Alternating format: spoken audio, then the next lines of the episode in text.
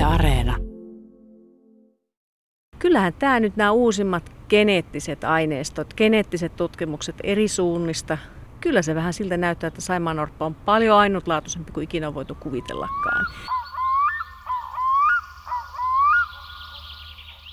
Jos Saimaannorppilla olisi oma Kalevala, sen alkulehdiltä löytyisi tarinoita historia hämärästä jääkauden kulta-ajoista – Silloin norppien klaani eli pohjoisen jäisillä merillä, elinpiiri oli valtava, jäät ulottuivat paikoin tuhansia kilometrejä nykyistä etelämmäksi.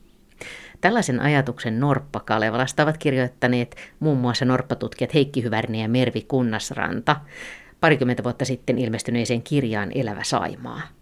Norppakalevala ajatus jatkuu kirjassa, että seuraava jakso olisi sitten aika dramaattinen noin 17 000 vuotta sitten. Jään reuna alkoi vetäytyä pohjoiseen, Norppien elinalue supistui Ehkä siltä ajalta Norppakalevalassa olisivat ensimmäiset nimeltä mainitut heimosankarit, koska kaikkein voimakkaimmat ja taitavimmat vain selviytyivät jatkamaan sukua.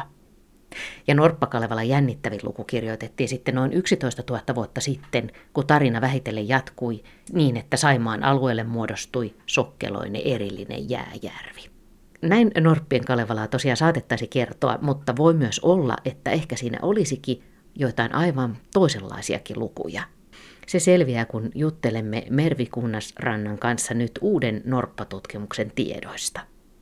Joka tapauksessa norppien ja ihmisten historia Saimaan rannalla on pitkä ja kalastushistoriakin.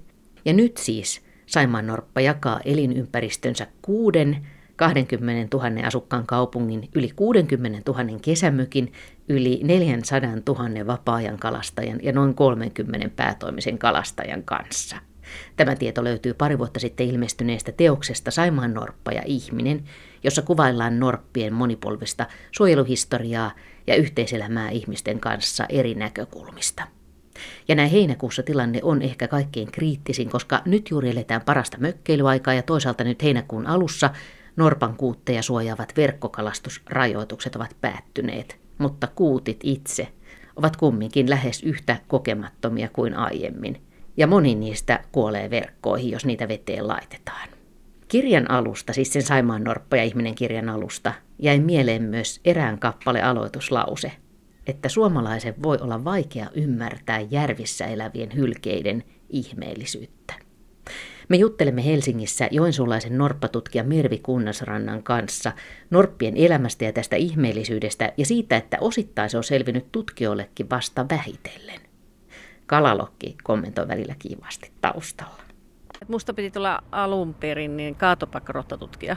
Mutta se ei sitten niin kuin onnistunut se hanke ja siinä oli kaikkia vastoinkäymisiä. Mä olin vähän niin kuin mietin, että mitä mä nyt teen. Mä menin professori Heikki Hyväriseltä kysymään, että kun mä halusin kumminkin tehdä jotenkin semmoisen niin villieläinten kanssa jonkun gradun ja jotain, jotain semmoista, niin kuin, mä en nyt osannut haaveilla, mä olin ikinä nähnytkään Saimaan Norppaa. Mutta sitten Heikki sanoi, että no olisi tuolla tuommoinen graduaihe tuolla Saimaan Norppa-projektissa. Ja sitten mä sinne niin kuin ajauduin, että niin kuin meni sinne niin kuin ajopuuna ja sitten ajauduin sen polkuteorian mukaan, että on sitten jäänyt niiden hylkeiden pari. Eikö sinä yleensä niinkään? Niin Heikkihän oli merkittävästi on tutkinut Saimaan norppia ja niiden viiksikarvoja ja kaikenlaista tällaista jännittävää. Joo, Heikkihän on niin Saimaan norppatutkimuksen grand old man. Että oikeastaan Heikki tiesi jo ennakkoon kaikki vastauksetkin, että meidän nuorempien piti sitten vähän niin kuin ennakkoon todistaa, että se tosiaan niin on. Mutta Heikki, Heikki tietää edelleenkin, että aina kun mä näen Heikin, niin meillä on aina hauskaa norppajuttuja. Mutta eikö Saimaan norpan tutkimuksessa ole se vaikeus, että niitä on niin vähän, että jotenkin pitää olla kauhean varovainen?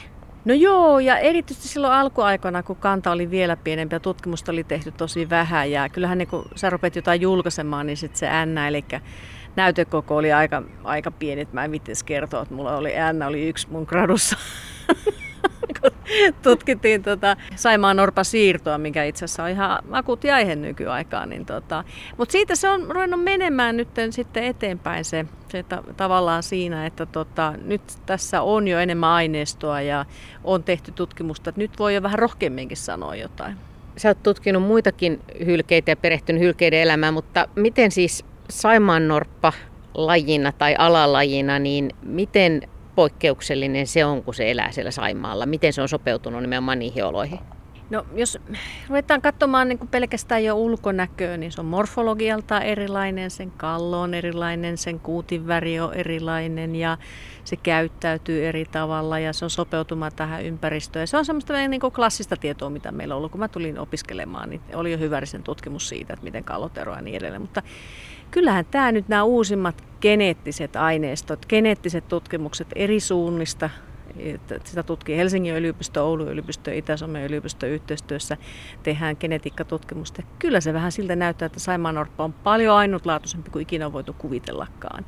Et se vanha tarina siitä, että erosi 9000 vuotta sitten bla bla bla Itämerestä, niin ei välttämättä pidä paikkaansa. Että sen ei siis ole ehkä paljon kauempana nykyisistä norpista kun on niin kuin arvattukaan. Ja kyllähän se jo näki niistä ensimmäisistä, että miten, miten kaukana Saimaan norppa on kaikista muista. Ja se, että se, se erilaisuus, mikä sillä tänä päivänä on, niin se, se on niin paljon suurempaa, että se oikein se mutaationopeus ei oikein selitä sitä. Että sillä on mahtava salaisuus vielä, että kun mä niin odotan todella innolla näitä genomin valmistumista ja sieltä kautta ruvetaan paremmin hahmottamaan sitä, että mistä se saimaannorppa oikeastaan meille tulikaan. Ja me puhutaan toistaiseksi alalajista, mutta se siis poikkeaa tosi monella tavalla. Se poikkeaa geneettisesti, se poikkeaa käyttäytymisestä, se poikkeaa niin kuin kaikin puolin ja sitten se on vielä erillään tuolla omassa järvessään, että mä väitän, että ihan lähiaikoina, lähivuosina, jos on niin kuin mahdollista, niin kyllä Saimaannorpasta täytyy tehdä ihan oma lajinsa. On se niin erilainen.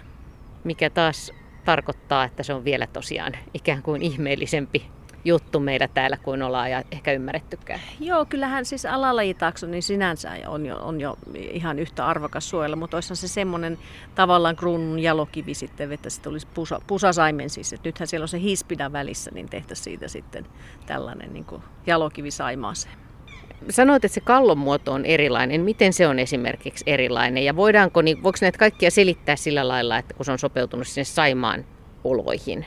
No kyllä se ainakin Hyvärisen tutkimuksen mukaan, niin se on niin kuin, sillä on suurimmat aivot ja, ja, ja sitten sitä on selitetty sillä, että okei, että, että se on niin vaikea ympäristö Saimaa. Ja se on täytyy niin kuin muistaa ja se on tietää, mistä sä tulit. Ja evoluution saatossa niin se on niin kuin muokannut siitä sitten tämmöisen, tietysti vähän itsekästi sanottu, mutta ehkä vähän niin kuin fiksumman kuin muut, kun se on pitänyt selviytyä. Kyllähän se Silloin mulle oikeastaan ensimmäisen kerran se niin oikein havainnollistui se Saimaan Norpan arvo, kun mä menin tuonne Jäämerelle.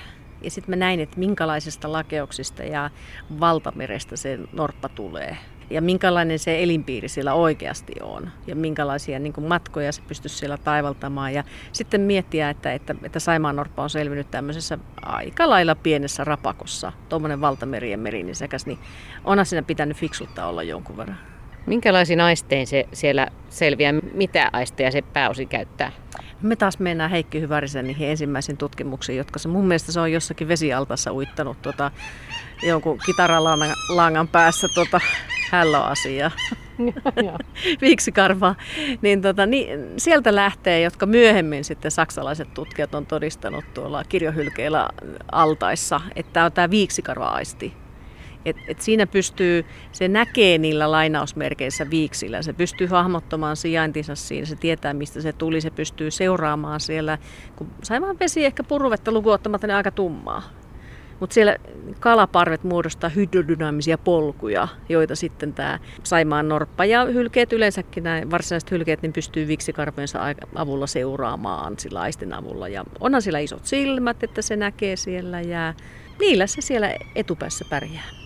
Sä oot tänä tutkimusaikana päässyt näkemään myös varmaan aika ison muutoksen siinä, että miten Saimaan norppaa suhtaudutaan. Joo, sanotaanko näin, että minun aikana on ollut kumminkin aika myönteinen koko ajan. Eli Saimaan norppa ei suoranaisesti minun, minun aikana ole koskaan vihattu. Se, mikä tietysti se suurin muutos on ollut, niin on tässä niin kuin suojelun volyymissa siinä, että siihen suojeluun on laitettu panosta ja, ja se näkyy siinä kannan kasvussa ja, ja se on ollut niin kuin ilo havaita, että, että se suojelu on auttanut. Tehdään tekokinoksia ja kaikkea sellaista. Joo, oikea termi on apukinos, koska, Ap- niin, apukinos, ihan, koska, koska se on ihan oikeata lunta. niin, niin. mutta sitten tulee se toinen asia, eli keinopesät. Ja tämä on se meidän viimeisin innovaatio, minne me on saatu jo syntymään kuuttajat. Me on tehty linnunpönttöjä hylkeille, mikä mun mielestä on aika makea saavutus. Tehdäänkö muualla maailmalla linnunpönttöjä hylkeille? Ei, me ollaan ihan ensimmäisiä tällä Saimaalla. Että tuota, mä pidin siitä muutama pari vuotta sitten tuolla Barcelonan merinsekäs kokouksessa esitelmän ja ihmiset oli aivan haltioissa, että vau, että eihän tuommoinen voi olla mahdollista. Meillä on tietysti se etu, että me tunnetaan tuo kanta tosi hyvin, me tiedetään missä ne pesii ja naarat on todella pesäpaikkauskollisia, niin ei niistä ihan randomisti heitellä niitä pönttöjä sinne ne, ne on oppinut jo käyttämään ihmisten rakenteita. on nähnyt niitä, että ne on laitureiden sisällä ja ne, ne täällä fiksuudessaan niin ovat mennyt noihin kalliokoloihin ja niin edelleen. Niin se on aika lyhyt askel sitten mennä tuollaisen pönttöön. Oliko se jännittävää niin kuin ensiksi, että toimiiko ne Kyllä se pari vuotta, niin kuin ainahan se, niin kuin, silloin kun apukinoksia kehitettiin, niin satoi ihan hirveästi ihmiset piti meidän ihan hulluna, kun me kala, kalattiin tuolla kinoksia rantoihin. Ja sitten kun noi keinopesät, niin kun niitä ruvettiin tekemään, niin e, e, ei me oikein niin älytty, että minkälainen se pitäisi olla. Ja sitten mitään ei tapahtunut. Nähtiin, että joku oli käynyt siellä ehkä vähän haistelemassa. Kun me ruvettiin huijaamaan sitten niitä, niin me täytettiin niitä keinopesiä lumella. Ja silloin me saatiin niitä tulemaan sisään ja nythän siinä on, kehitetään materiaalia ja semmoisia teknisiä ratkaisuja. Että meillä on nyt se perusmalli tavallaan tiedossa, että se on semmoinen kelluva, jos on semmoinen keskiponttooni, missä maata, ja sitten siitä on niin kuin molemmin puolin tai toiselta puolelta pääsee veteen. Ja nyt vaan haetaan niitä sopivia materiaalia. Niin, että on tämmöistä jatkuvaa kehittelyä. Se on kehittelyä sillä tavalla, että kyllähän se kun ilmastoennusteita katsoo, ja vaikka kuinka tässä nyt hurraa hurraa huudetaan siitä, että Saimaan Norpalla menee hyvin, niin me on kumminkin hyvä muistaa, että yleensä kun puhutaan merinsäkkää uha niin se uha alkaa siinä, kun kannan koko alle 10 000 niin meillä on nyt semmoinen reilu 400 yksilön kanta. Ja sitten nämä ilmastoennustot on todella masentavia. Niin meidän täytyy, mitä me voidaan nyt tehdä on se, että me taataan se kannan kasvun mahdollisimman hyvin ja yritetään sitten tehdä tämmöisiä aika epätoivoisia juttuja kuin jonkun keinopesän kehitys. Mutta jos ajatellaan, että se on vähintään koiran tasoinen älykkyys, ja sitten se on paikkauskollinen, se voi eläpää 40-vuotiaaksi, niin ehkä me saatas opetettua niitä naaraita sillä tavalla, että ne tajuaisivat, että kun mä teen tonne poikasen, niin kettu ei sitä syö, eikä se sitten palellu tuonne räntäsateeseen. Oletko tavannut erityisiä yksilöitä näiden tutkijavuosien aikana? Ainahan niistä nousee. Lähinnähän se on siitä, että miten kesyjä jotkut yksilöt on. Ja nythän meillä on sitten semmoinen tosi hauska, erittäin mielenkiintoinen tämmöinen tutkimusmenetelmä, että puhutaan fotoideestä. Eli kun Saimaan Norppa turkkikuvio on ihan yhtä ainutlaatuinen syntymästä saakka kuin sulla ja mulla on sormenjäljet, niin me voidaan tunnistaa nämä yksilöt yksilöllisesti. Ja meillä on tällä hetkellä yli 400 yksilön tunnistettu kanta. Siinä on jo osa kuolleita. Se meidän tietokanta on isompi kuin tämä hetkinen populaatioestimaatti, mutta me pidetään niitä vanhojakin kuvia mukana, koska sieltä voi tulla tämmöisiä takapäin löydettyjä kuvia vaikka parinkymmenen vuoden takaa. Niin nyt me tämän fotoideen avulla me päästään seuraamaan kokonaisia elämänkaaria. Syntymästä kuolemaan, mitä niille tapahtuu.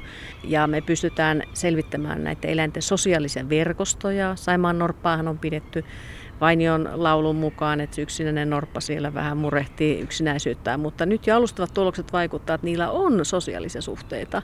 Ja tietyt eläimet viihtyy toistensa seurassa ja vuodesta toiseen ja toiset ei taas ole tekemisiä toistensa kanssa. Ja sitten kun me laitetaan tämmöisen niin sosiaalitieteestä tulevia analyysiä avulla ruvetaan katsomaan isossa mittakaavassa, että ketkä on yhteydessä toisiinsa. Ja sehän on tietysti nice to know, mutta ennen kaikkea se antaa meille myös sitten tietoa siitä, että jos joku tautiepidemia tulisi, niin miten nopeasti se leviäisi läpi Saimaa ja niin edelleen. Et se on myös, niin kuin, se on myös suojelullinen pohja, mutta ennen kaikkea niin me saamme aivan valtavasti yksilökohtaista tietoa, milloin eläimet tulee sukukypsyksi, monta poikasta ne saa, mitä niille poikasille käy ja niin edelleen elämäaikana. Niin, että voitte seurata myöskin kokonaisten sukujen tarinoita. Ja sitten kun siihen ystetään genetiikka, niin me nähdään myös, että kuka oli kenenkin isä ja onko nämä serkuksia. Nämä on kyllä aika valitettava serkuksia, koska su- Saimaan Norpan tämä geneettinen monimuotoisuus on aivan äärimmäisen kapea. Ja sekin siinä on aika ihmeellistä, että se on selvinnyt. Se on 70 prosenttia menettänyt sitä muuntelusta tämän eristyksen aikana verrattuna kehenkään muihin, mihinkään muihin norppalajeihin. Ja sitten se on niin kuin geneettisesti yksipuolisempi kuin mikään muu hyljilaji maailmassa. Ja silti se on hengissä. Onko tämä vanhaa tietoa, että ne, on, ne kuviot on yhtä yksilöllisiä kuin sormenjäljet meillä? Kyllä se on niinku tavallaan tiedetty, mutta mä en ymmärrä, miksi sitä ei ole aikaisemmin hyödynnetty. Et se, se, puhuttiin, että joo, että se on se ja se yksilöllisesti. Tuossa niin kymmenkunta vuotta sitten ruvettiin niin miettimään, tai itse asiassa sitä on jo enemmänkin, kun tämä aika menee semmoisella vauhilla, niin tota, että hei, että tätähän voisi hyödyntää. Ja siinä on sekin mielenkiintoinen asia, että kun nykyisin ihmisillä on kameroita ja ihmiset kuvaa, niin me voidaan käyttää tämmöistä kansalaistiedettä. Eli ihmiset lähettelee niitä ottamia Norpan kuvia, me kerrotaan niille, mikä yksilö se on, ja samalla me saadaan sen lisäksi tietoa, että me itse kuvataan. Että tällä hetkellä me noin 20 vapaaehtoisen kuvaajan porukka, joka keväisin käy kuvaamassa läpi Saimaan karvanvaihtoaikaan. Me kerätään sitä aineistoa sitten ja siitä on valmistumassa pari väitöskirjaa niiden pohjalta ja saadaan hyvin erilaisia asioita tutkittua. Si- siinä suhteessa on aika, aika hienoa olla Saimaannorppa tutkija, kun nykyisin pystytään tekemään jo tiedettäkin, kun tämä menetelmät kehittyy ja norppi on vähän enemmän kuin silloin, kun aloitettiin. Voiko Norpille itselleen olla jotain hyötyä siitä? Voiko ne tunnistaa toisiaan näiden kuvioiden perusteella? Mä veikkaan, että niillä on jotkut muut keinot. Et se on varmaan se haju ja kyllä ne selkeästi tunnistaa toisensa, mutta tota, ei ne ehkä siitä. Norpan näkökään ei ole niin hirmu hyvä. Mm. Mutta kyllä ne, kyllä ne varmaan ja ääniähän ne päästelee. Et ne on, me oltiin kuuntelemassa tässä just tässä keväällä pitkästä aikaa ei ole tehty äänitutkimusta nyt pitkän tauon jälkeen ja laitettiin taas tota, siinä lisääntymisaikaa maaliskuussa niin hydrofonit veteen se on kyllä upean kuuloisia nämä äänet. Se on semmoinen nopeita rummutussarjoja ja erityisesti naaraat varoittelee poikasia semmoilla hitaalla rummutuksella, mutta sitten kun urokset, niin sun tämmöistä koputusta kuuluu ja ne on todella nopeita päristyksiä ja ne kuuluu sieltä veden alta, niin siellä ne vartioi niitä sitten varmaan naaraita. Semmoisia ääniä, jotka ei kuulu siis pinnan päälle, jos, ei, jos ei äänitä hydrofonilla. Joo, joo, ei ne kuulu. Tosin ihan kaksi kesää sitten Norppa Livessä sattui semmoinen tilanne, kun ne tappeli ne kaksi. Varmaan veikkaisin, että toinen oli uros, mutta toista ei kirjattu tunnistaa kumpi sen. Siinä oli se mikki niin lähellä, niin se otti sitä veden alta, niin siltä kuului semmoinen päristys. Ja se oli ihan huikea ääni me löydettiin se ääni ensimmäisen kerran Laatokan Norpalta ja siellä pärisee kovasti. Ja tota, kukaan ei sitä uskonut kansainvälisessä tiedeyhteisössä, kun se on aina sotkettu mursuja ääniin. Mutta sitten me niin vakuutettiin, että mursuja ei ole ensi laatokassa. Ja sitten tota, just Anni Rautio oli, oli tota, teki graduansa, tuota, tämä kuuluisa siilitutkija, niin tota, Saimaan Norpasta. Ja Annin kanssa sitten kokeiltiin pesintäaikaan tuolla Saimaalla ja kas kummaa se ääni löytyi sieltäkin.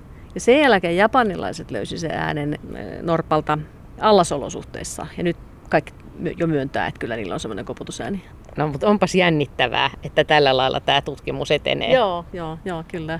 Tämmöistä lajia, kun, kun te tutkitte, niin tämä on aika jännittävää, että tässä on niin ihmiset ja ihmisten, tavallisten ihmisten suojelutahto niin kulkee tässä mukana, että tätä tehdään jotenkin koko ajan yhteistyössä.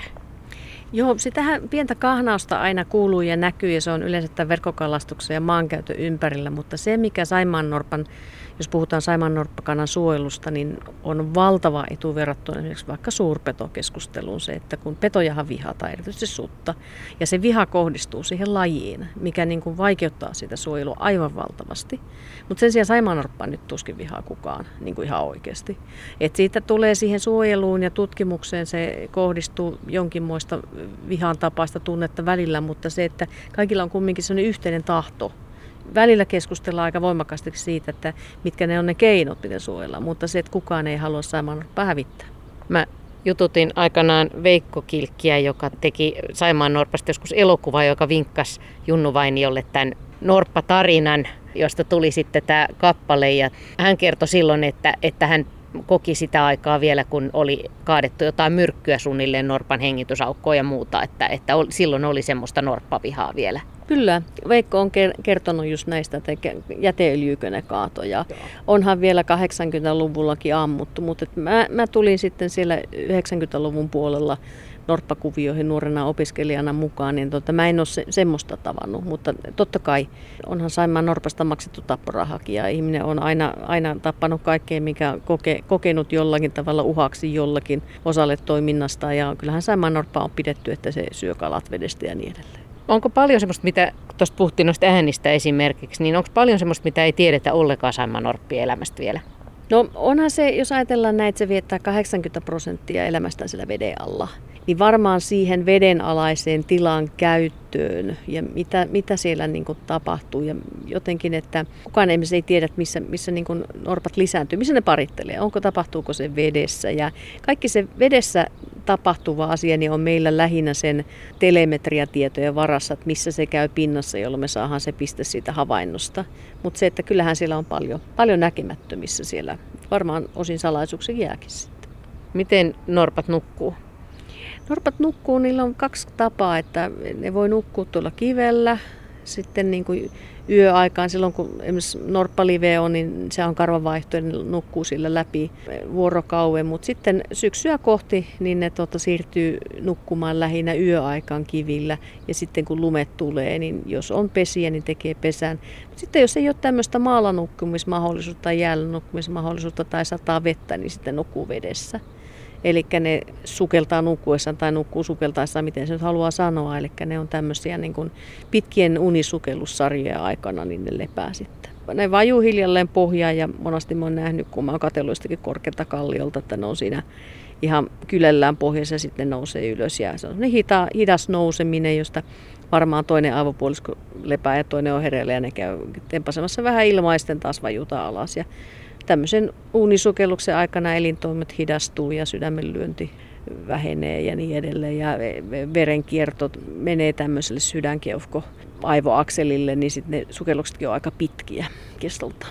Ja se täytyy näyttää aika erikoiselta, kun katsoo sitä ylhäältä päin. Joo, se on semmoista hiljaista valumista ja se on niin kuin jännä, kun ne vähän niin kuin härähtää siellä pohjassa niin kuin ylös niin kuin, ja sitten lähtee hiljalleen nousemaan niin kuin siihen pintaan ja ottavat pinnassa ilmaa. Ja sitten joskus kuutteja erityisesti näkee nukkumaan sillä tavalla, kun menee veneelle ja katsoo, että on, mikä skiivi tuossa nyt on.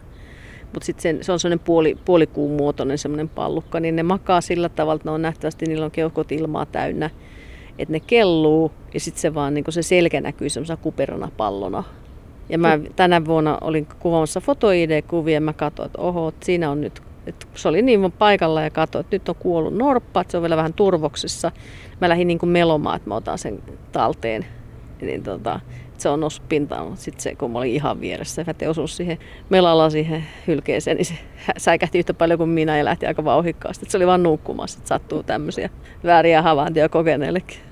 Mitkä asiat on vaikeita oppia hylkeenpoikasille yleensä? Opettaako niille emot jotenkin jotain ja minkälaisia asioita ne joutuu harjoittelemaan? No kyllähän se vaikein asia näkyy on tuo kalaverkko. Se, että miten ne oppii niin kuin kalastamaan, niin siitä antaa jotain viitteitä. Se, että se emä varmaan jollain lailla opettaa, kun kuuttipesään luokse menee, niin joskus sieltä pohjasta löytyy pieniä matikoita, mateita, ja niissä on hampaanjäljet, se on selkeästi tuotu niitä. Ja kuutti rupeaa sitä opettelemaan, pakko on opetella, koska jossain vaiheessa emo ei enää tuu imettämään.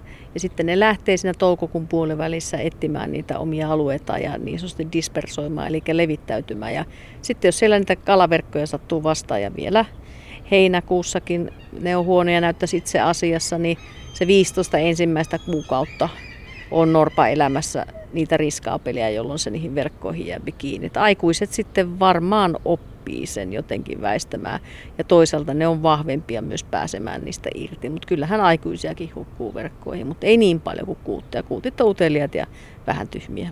Niin meinasinkin kysyä, että mitä nyt, jos tämä ohjelma tulee tässä heinäkuussa, niin tota, mitä Saimaan Norppi-elämään nyt tässä vaiheessa kuuluu? No heinäkuun alussa loppuu tuo verkkorauhoitusaika, mikä tulee, eli norpat on rauhoitettuja verkolta ja sitten verkot tulee veteen takaisin heinäkuun alussa. Toivottavasti eivät tule sillä tavalla, että vaikka se laki mahdollistaakin, asetus lakkaa siinä vaiheessa olemasta, niin toivottavasti norpaystävät tajuaa sen, että ei se ole yhtään sen nohevampi se kuuttisi vielä silloin heinäkuussakaan. Et heinäkuu on se riskiaika, että kun me tämä on saatu se voikaskuolleisuus verkkoihin melkein nollaantumaan siinä touko-kesäkuussa, niin nyt se piikki on siirtynyt sinne heinäkuulle. Ja siitähän jo viimeisen asetuksen laatimisen aikaan niin käytiin kova keskustelua siitä heinäkuun rauhoittamisesta, mutta siihen ei vielä aika ollut kypsä.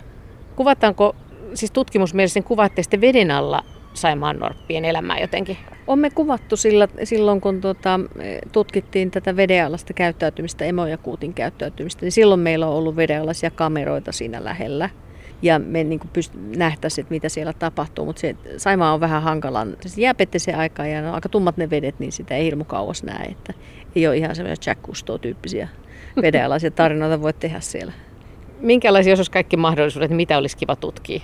Mä henkilökohtaisesti tykkään hirveästi näistä kameroista ja, ja tekniikasta, niin ehkä mä kiinnittelisin Saimaan Norppin kameroita ja näkisin niitä polkuja, missä ne kulkee. Mutta tota, kyllä mä uskon, että nykyisin tietysti yhä vähemmän halu kiinnittää niihin mitään. Että musta toi foto-ID on, on mielettömän hieno lähestymistapa, koska siinä ei niihin, siihen eläimeen kosketa eikä se edes tiedäkään, että milloin, milloin se on aina kuvattu. Sitä kautta mä uskon, että tulevaisuudessa niin me saadaan aika semmoinen tarkka kuva siitä, että minkä, minkälainen Saimaan norppa on tässä sosiaalisuudessa esimerkiksi. Ja voisi kuvitella, että myös sitä kautta, kun yhä paremmin tunnetaan niitä sukuja ja niiden tarinoita, niin ne myöskin tulee ihmisille yhä läheisemmiksi ja se, niin se on niin kuin vielä selvemmin ikään kuin se fiilis, että, että tässä me ollaan kaikki tämän saman Saimaan äärellä. Joo, kyllähän tarinoilla on merkitystä ja erityisesti jos puhutaan Saimaannorpasuojelusta, niin kyllä mä niin kuin nostasin taiteet yhdeksi isoksi tekijäksi alkaen sieltä Juha Vainion laulusta ja Juha Taskisen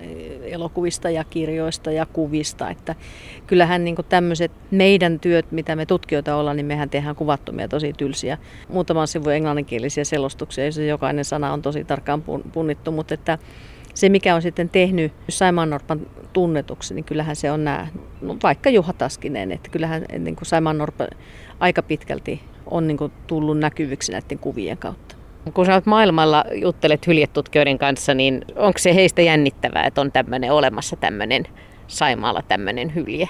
On ja se tuntuu, että meillä tietysti jo merinäkäistä tutkijoiden piiri on, on kohtuullisen iso ja se on aina dominoitunuissa valastutkijoissa ja sitten hylkeet on vielä vähemmistössä ja sitten on tosi pieni vähemmistö on näitä makeaveden hylkeitä. Ja kyllähän se aika monelle isonkin, isollekin nimelle aika yllätys, että siellä on. Tosi musta tuntuu, että nyt Saimalta on tullut sen verran julkaisuja, että me ollaan jo niin sanotusti tunnettuja siellä piireissä ja, ja kun meiltä tulee näitä aika inno, innovatiivisia asioita ulos kuin nämä keinopesät ja apukinokset, niin kyllä ne tietää ja ne on aina aivan yhtä haltioituneet, että wow, että voiko tuommoinen olla. Mutta toisaalta sitten, kun ne katsoo Suomen karttaa ja sitten katsoo Saimaan karttaa ja sitten kuulee, että kuuttien yleisin kuulisyy on edelleenkin verkkokalastus, mikä on tietysti maailman mittakaavassa ihan käsittämätöntä aika monelle kansakunnalle, että meillä on vapaa verkkokalastusoikeus, joka yleensä esimerkiksi Yhdysvalloissa on vain alkuperäiskansojen oikeus, nautintaoikeus. Niin kyllähän ne heti sitten sanoo, että hei, no miksi te vaan niin kuin rauhoita koko lätäkköä, että se on sillä hoideltu. Mutta eihän asiat ole niin yksinkertaisia. Ja sitten Saiman Norposta on aina hyvä muistaa, että missään muualla maailmassa kokonainen hyljekanta ja ihminen, ihminen ei elä niin lähellä kuin Saimaalla. Meillä on niin kuin koko populaatio, niin muutaman kymmenen kilometrin päässä maksimissaan aina, aina on ihminen ja hylje lähellä toisiansa. Se, on, se on siinä suhteessa ainutlaatuinen.